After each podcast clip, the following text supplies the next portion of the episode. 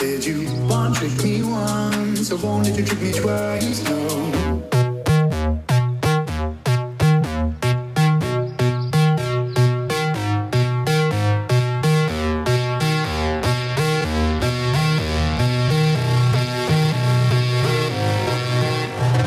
Buenas, buenas, mi ¿cómo están? Bienvenidos al primer capítulo de nuestro podcast.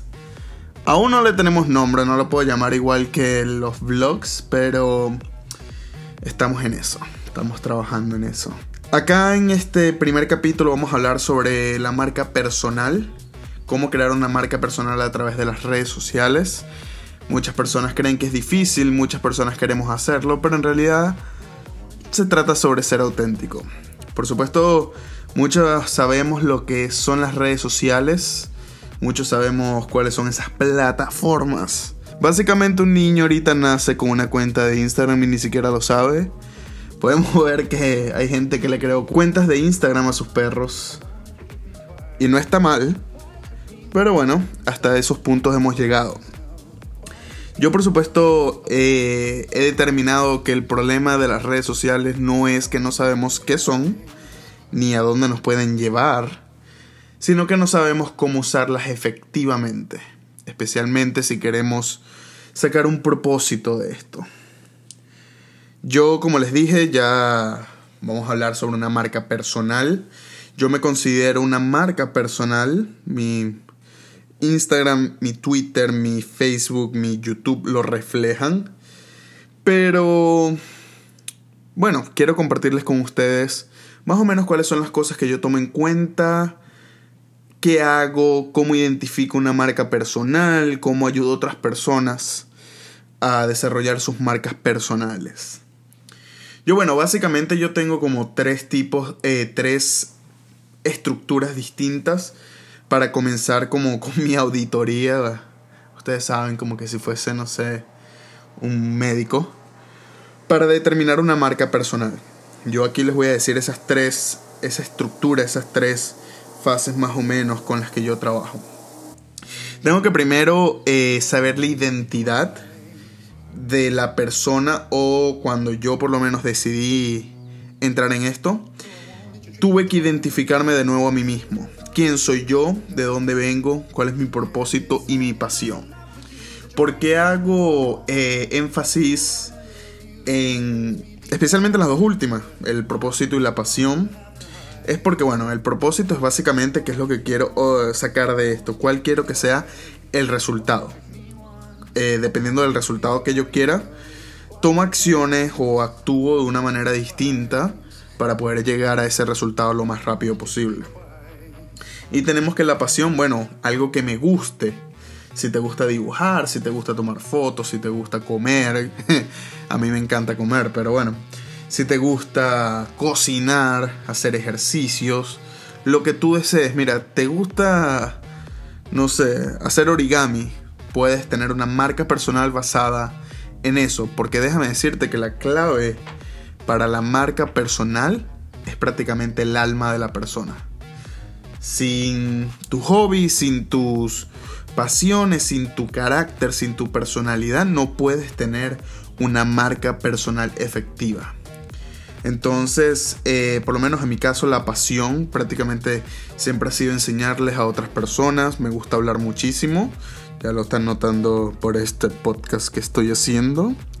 Me gusta hablar bastante y bueno, tratar de aportar mi granito de arena en la gente tenemos el tema. El tema va 100% ligado con la pasión. Esto lo que te va a ayudar es que, bueno, puedas básicamente sacar otros temas adentro de ese grande como subtítulos para poder ir creando tu contenido progresivamente para poder llegar al resultado que tú quieres. Y luego, bueno, tenemos los, mecanismos. Esta es la tercera parte de mi estructura, donde identifico dos cosas bastante importantes. Uno es el formato. El formato básicamente si quieres audio, video, imagen o texto. Y la plataforma. Por supuesto, una vez que tú definas qué formato o en qué formato quieres expresar tu contenido, quieres expresar tus pensamientos, entonces eliges la plataforma que sea más efectiva. Hay por allí un gran mito, o no sé, puedo decir una opinión pública, de que tienes que estar en todas. Cuando me refiero a que tienes que estar en todas, es prácticamente que tienes que tener una cuenta abierta en YouTube, Instagram, Twitter, Facebook, todas las plataformas musicales y no, no, no, no, no. Esto no es así. Yo pienso eh, que tienes que crear tu contenido específico en una plataforma en la que te vas a enfocar fuertemente y luego ir emigrando poco a poco dependiendo de cómo tu contenido vaya a ir evolucionando a otras plataformas. Por ejemplo, pienso que todos nosotros comenzamos en Facebook y Facebook lo tiene todo, pero luego fuimos eh, filtrando nuestro contenido hacia algo más específico. Muchas personas se pasaron al Instagram porque eran muy buenas eh, pasando su contenido a algo visual. Muchas personas se pasaron a YouTube porque les gusta tener una interacción de movimientos a través de videos, por ejemplo. Otros se quedaron en Twitter porque decían como que, bueno, yo lo que necesito es ir caminando por la calle, escribir rapidito algo que pienso, algo que quiero reportar, algo que quiero mostrar. Y bueno, qué más fácil que Twitter para hacer eso. Y bueno, Instagram, muchas personas decidieron que su calidad de contenido merecía Instagram, lo nombré antes. Entonces, em, yo lo que voy a hacer es que les voy a ir hablando un poquito de estas plataformas basado en tu marca personal para que tú puedas identificarlo. Si quieres, bueno, agarra un lapicito, anota, eh, porque bueno, lo que se viene es mucho valor, mucho contenido, muchísimas cosas buenas que te voy a ir hablando a partir de este instante.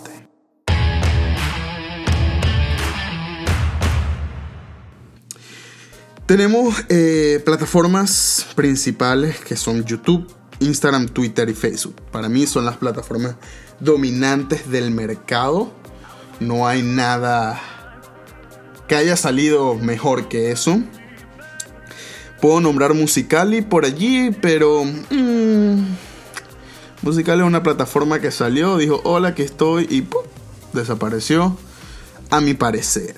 Sé que muchas personas lo mejor usan Musicali, es una opinión muy muy personal, pero bueno, cada persona usa las plataformas de la manera efectiva para su contenido. Vamos a comenzar hablando de YouTube.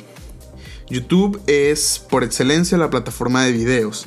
Les puedo decir que YouTube cambió el juego de cómo hacer videos cambió el juego de cómo expresar tus pensamientos. Por supuesto, cada plataforma se desarrolla dependiendo de su tecnología. A esto me refiero que YouTube y todos los youtubers ascendieron a un nivel muchísimo mayor a raíz de que crearon los drones, crearon cámaras con mayores resoluciones, estabilizadores para las cámaras más portátiles, cámaras muy buenas portátiles, todo ese tipo de cosas que fue la tecnología que llevó a YouTube, específicamente a los youtubers, a sus creadores de contenido, a estar donde están ahorita. Tenemos que reconocer que YouTube es la segunda fuente de búsqueda más grande del planeta. La primera es Google, ahí buscamos todo. Pero si se dan cuenta, ustedes buscan algo en Google y de segundo le aparece un video de YouTube. O sea, es como bastante obvio que YouTube está entre la segunda está en la segunda, mejor dicho, como la plataforma de mayor búsqueda. Tenemos que tiene un gran descubrimiento debido a esto mismo, que es la segunda plataforma de búsqueda. Si tú pones cómo hacer un pescado a la plancha, te aparece un video en YouTube de cómo hacerlo.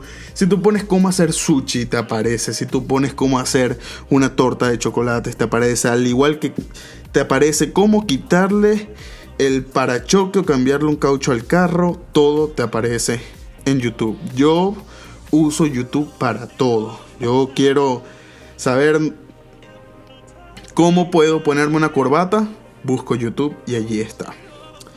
La segunda, esta es una plataforma que yo les digo es bastante delicada. Muchas personas no lo ven, pero yo lo veo así. Es una plataforma bien delicada Porque a pesar de que allí es donde está todo el mundo ahorita, es una plataforma que no todo el mundo sabe usar. Y sé que muchas personas que están oyendo esto en este preciso instante van a darme la razón en esto, van a estar de acuerdo conmigo. Esta plataforma es Instagram. Instagram es una de las plataformas adquiridas por Facebook. Podemos decir que fue un robo multimillonario, por así decirlo, porque nadie pensaba que Instagram iba a llegar tan lejos. Pero Facebook lo vio, Facebook atacó, hizo su oferta y la compró. Instagram es prácticamente una plataforma de contenido de calidad. Eh, al comienzo era tu álbum de fotos, tu portafolio para muchos fotógrafos. Y poco a poco fue ascendiendo Instagram con sus acciones, fue filtrando las cuentas hasta un punto donde te están obligando a crear un contenido de suma calidad. Tanto en fotos como en videos, como en audio, como tú quieras. Tienes que crear contenido de muchísima, muchísima calidad. Por supuesto, esto conlleva que la audiencia sea de gran exigencia, por supuesto, si nosotros vemos que nos están dando un contenido de calidad, cuando sale un contenido que reconocemos que es menor que ese anterior que vimos que era perfecto, no le vamos a dar like o lo vamos a notar muchísimo. Entonces, por lo tanto, la audiencia aquí es de gran exigencia. Tenemos los hashtags. Los hashtags son prácticamente la herramienta de descubrimiento en Instagram. Pero los hashtags hay que saberlos usar muy bien. Yo haré otro capítulo de este podcast hablando específicamente de los hashtags de Instagram. Porque es un tema bastante largo. Hay bastante tela que cortar. Pero solamente les puedo decir que los hashtags piénsenlo como una etiqueta para tu contenido. Es una etiqueta de descubrimiento donde la gente va a buscar, va a encontrar Funciona de la misma manera que en YouTube. Colocas una frase en específico con tu signo numeral, por lo menos en el caso de Instagram es el signo numeral antes de la palabra y listo tienes tu etiqueta. Yo diría que Instagram es perfecta para comida, ropa y belleza, estilo de vida, fotógrafos, todo ese tipo de cosas. Es absolutamente perfecta para estas cosas debido a que puedes montar un contenido de calidad. ¿Quién no ha visto esas comidas que se ven absolutamente perfectas? Esos postres que se ven divinísimos. A mí que me encanta comer. No puedo seguir muchas de estas cuentas en mi Instagram porque si no, bueno, imagínense, viviría en un coma diabético todos los días solo de ver esas cosas. Y bueno, eh, puedo decirles que la última parte que para mí caracteriza muchísimo a Instagram es la interacción. Aunque muchas personas, incluyéndome, nos hemos visto afectados por el, el algoritmo nuevo de Instagram, podemos decir que si no interactúas en esta plataforma con otras personas, con otros posts, no vas a poder tener la... ¿Cómo puedo decirlo? No vas a poder tener la exposición que uno desea. Luego tengo en la lista aquí a Twitter. Twitter es prácticamente para crear conexiones. Eres el hombrecito que rompe el hielo, que se mete en todos los grupos, habla aquí, habla allá, eres el que echa el chiste, eres esto, eres lo otro. De eso se trata Twitter, de crear nuevas conexiones, dar pensamientos, ideas y noticias, creando nuevas conexiones. El hecho de que publiques muchas veces en Twitter no te garantiza un éxito. Twitter en cierto aspecto se maneja al igual que el Instagram, tienes que colocar contenido de calidad, noticias comprobadas, pensamientos fuertes, eh, ideas bastante particulares de tu parte para que la gente las comparta y le llama la atención.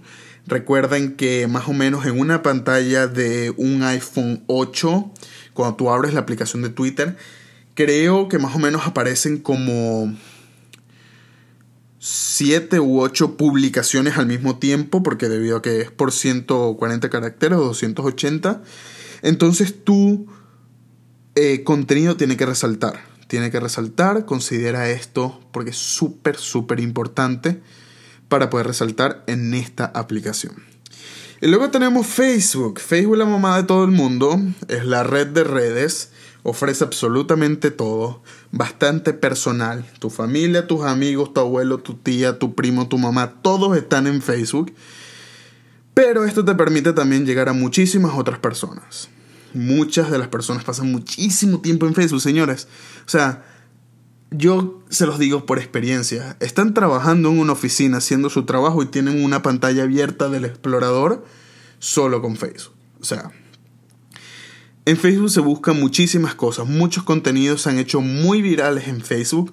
Por lo tanto, Facebook tú lo puedes usar como tu blog personal, como tu YouTube, como tu Instagram, como tu Twitter. Todo se trata en Facebook sobre el valor que aportes con tu contenido. Muchas personas buscan cosas cómicas, muchas, cosas, muchas personas buscan una explicación más intensa de lo que ya han buscado antes, pero Facebook se trata sobre opiniones personales y contenido que, eh, que entregue un valor inmenso a la audiencia. Entonces, yo cuando defino estas plataformas, eh, ya después de definir el formato, yo eh, me enfoco en cómo puedo crear una marca personal estable.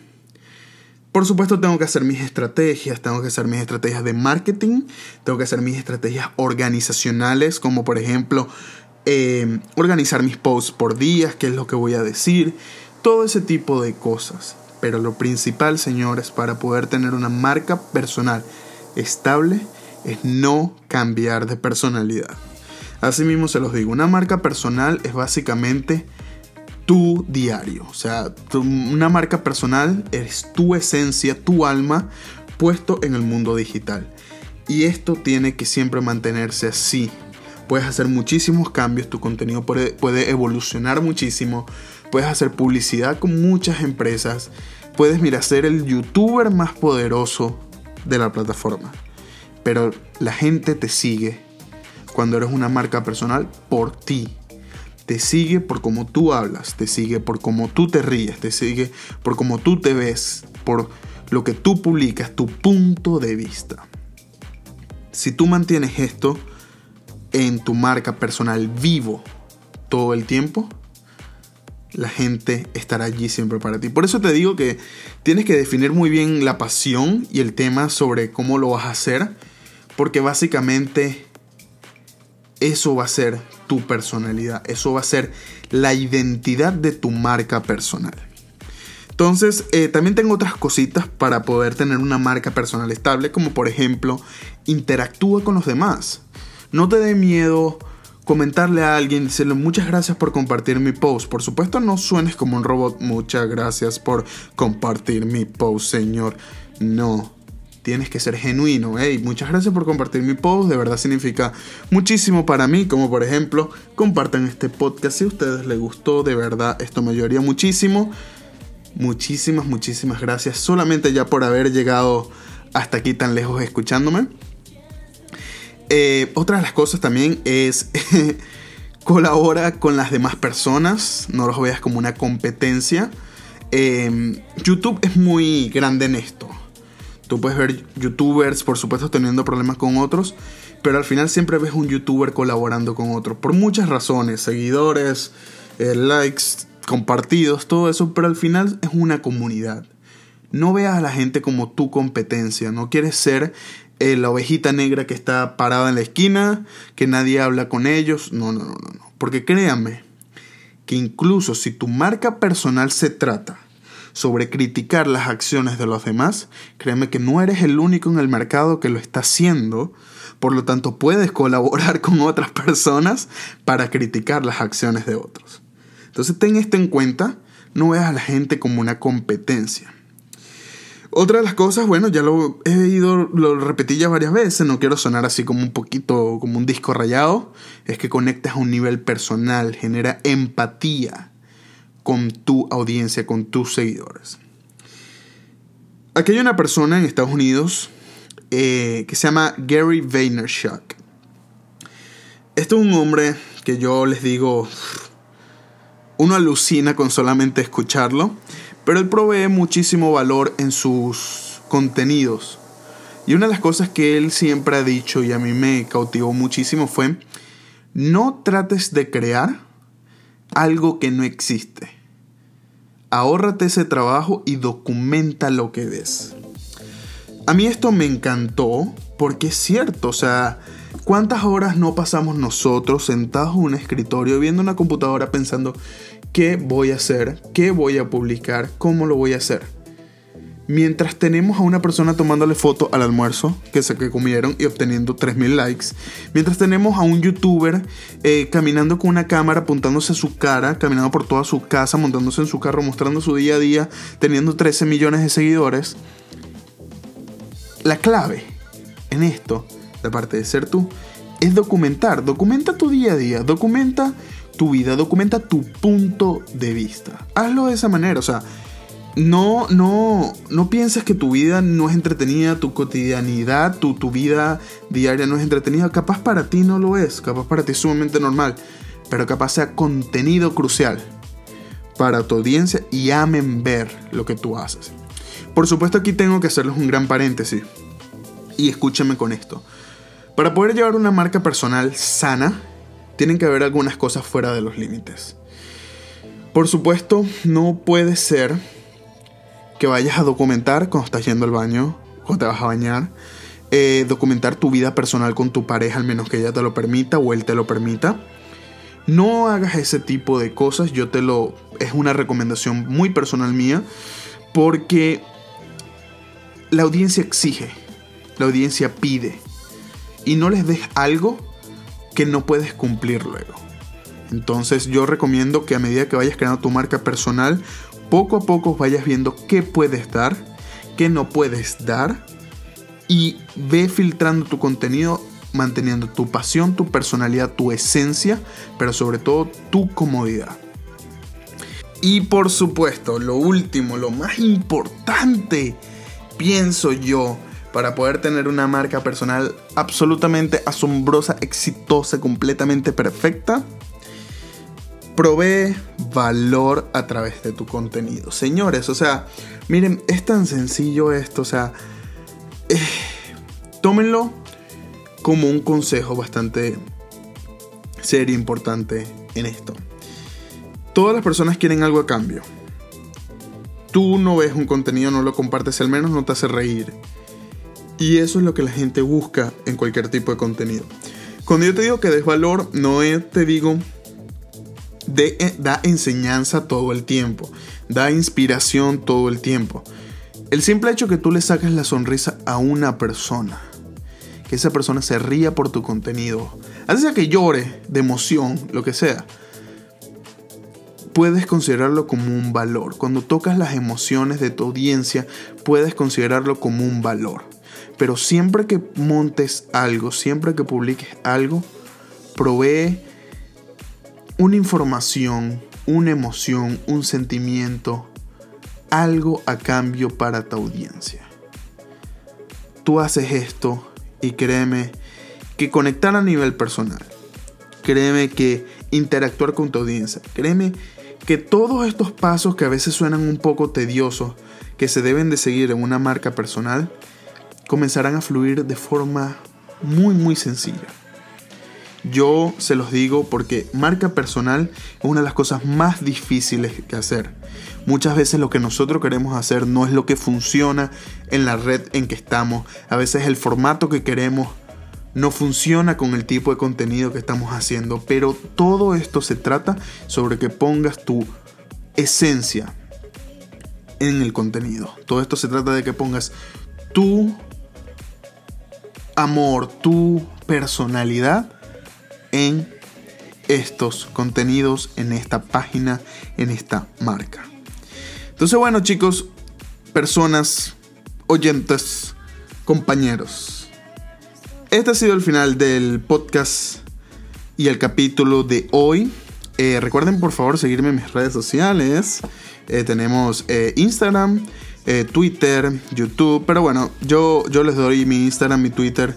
Es RASC16, R-A-S-C-16, o búsqueme como Ronnie Zulbarán, R-O-N-Y, Zulbarán con B alta S, y coméntenme, háblenme, díganme qué es lo que ustedes piensan, yo voy a estar allí para responderle cualquier duda, asesoramiento, necesidad, miren, todo lo que ustedes quieran, solo avísenme, Yo estaré ahí, respondo a la brevedad posible. Y bueno chicos, espero verlos en otro capítulo de este asombroso podcast que se viene con esto y mucho más. Hasta luego.